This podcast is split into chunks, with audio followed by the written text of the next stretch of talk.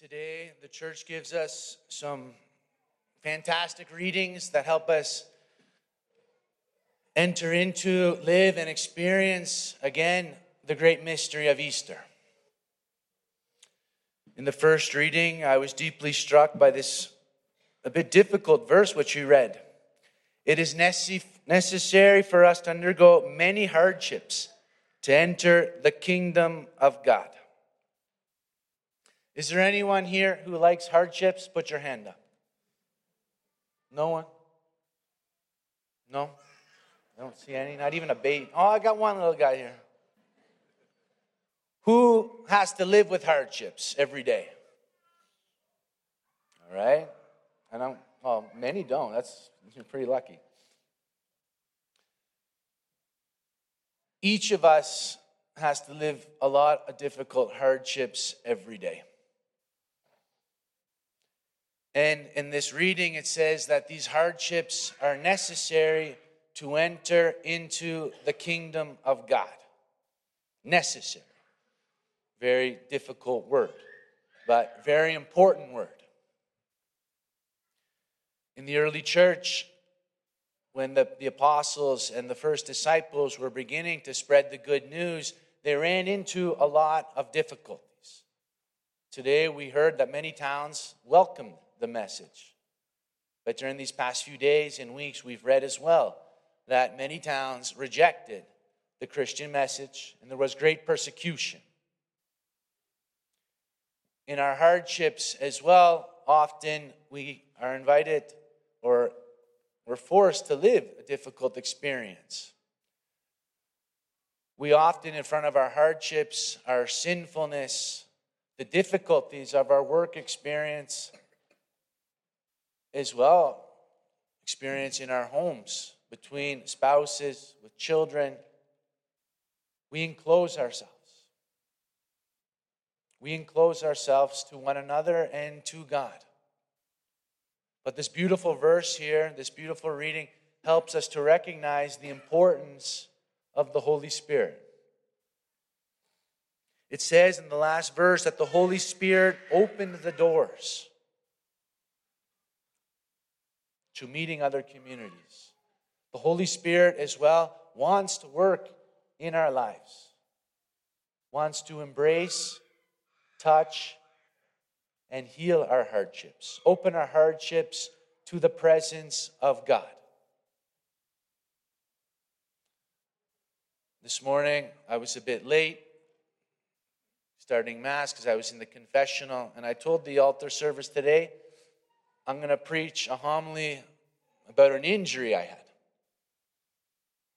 I damaged my knee a little bit two weeks ago on my bike, and I told them I want to preach about this hardship.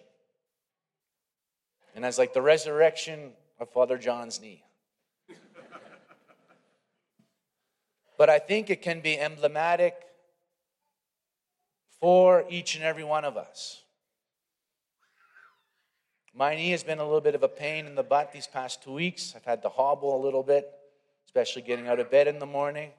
I can't kneel as well as I'd like. I've been standing during the prayer, the St. Michael the Archangel, and it's been taking time for God to heal this wound.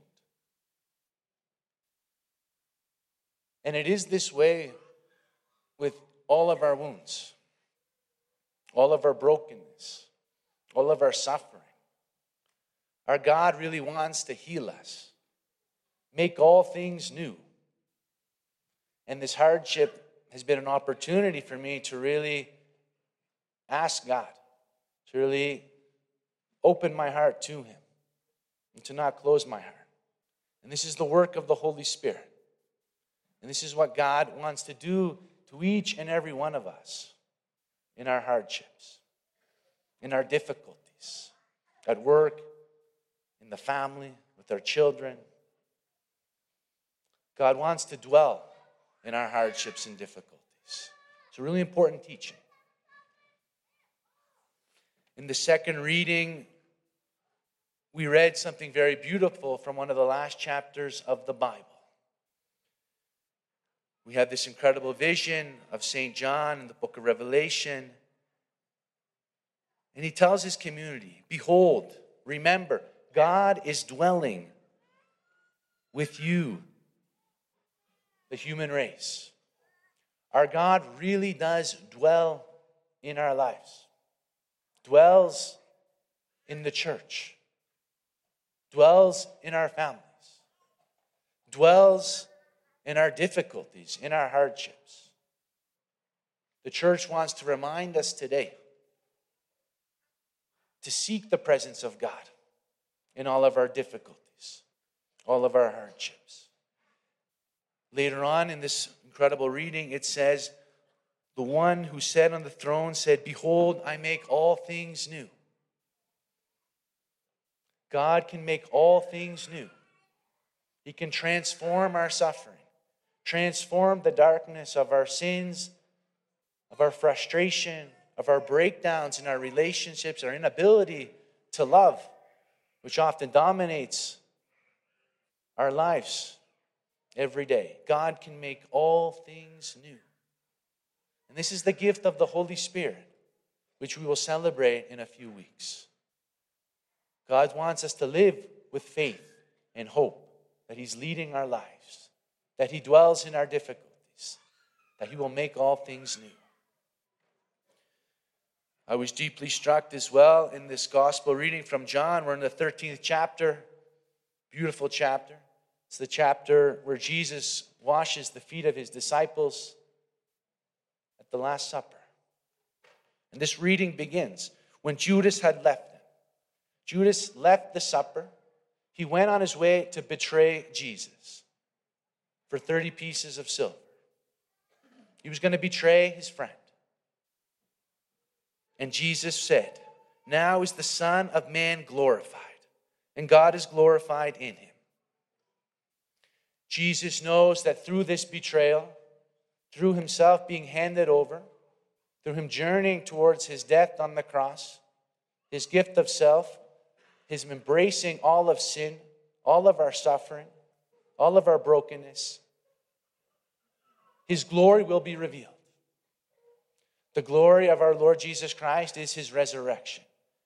The victory, the triumph of love and mercy and tenderness and compassion over all of sin, over all of our brokenness.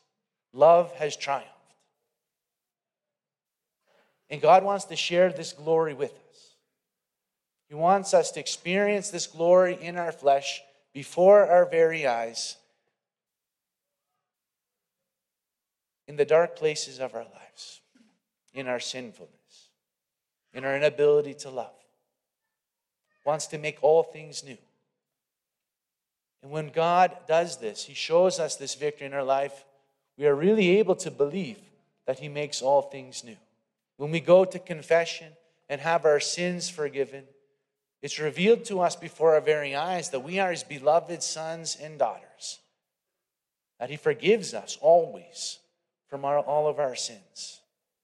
God wants to reveal His glory to us in and through our sinfulness.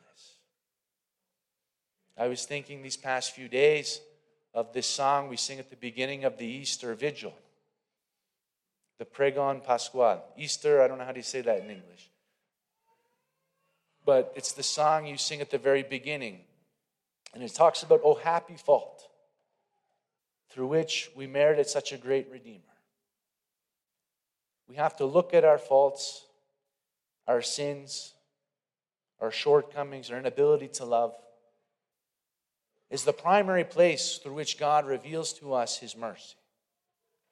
That He reveals to us the truth of who He is, that He has come into the world to heal us, to touch us with His tenderness and mercy, and reveal to us that we are His beloved sons and daughters and this is the truth of who we are. This gospel ends with the great commandment I give you a new commandment love one another as I have loved you. As I have loved you. Very, very difficult commandment. I almost wish it wasn't in the Bible, this verse. We're called to love as Jesus loved laying down our lives in service and in love to one another. Very difficult. But this is what we're made for, dear friends. We're made to love and serve God and our neighbor as Jesus Christ reveals that to us. So, as we continue this celebration, we continue this Easter period, this Easter journey towards Pentecost, let us pray for this gift. To pray for the gift to grow in love. Let us look to Christ. Let us look at his gift of self to us through the Eucharist and through his death on the cross. And ask for the, the gift to love as he loved. Oftentimes in the family, between spouses, with children who are a little bit crazy today, it's difficult to love. But we're always reminded that God has given us this gift, this grace, and He wants to help us to love this way. So let's pray for this gift as we journey towards Pentecost.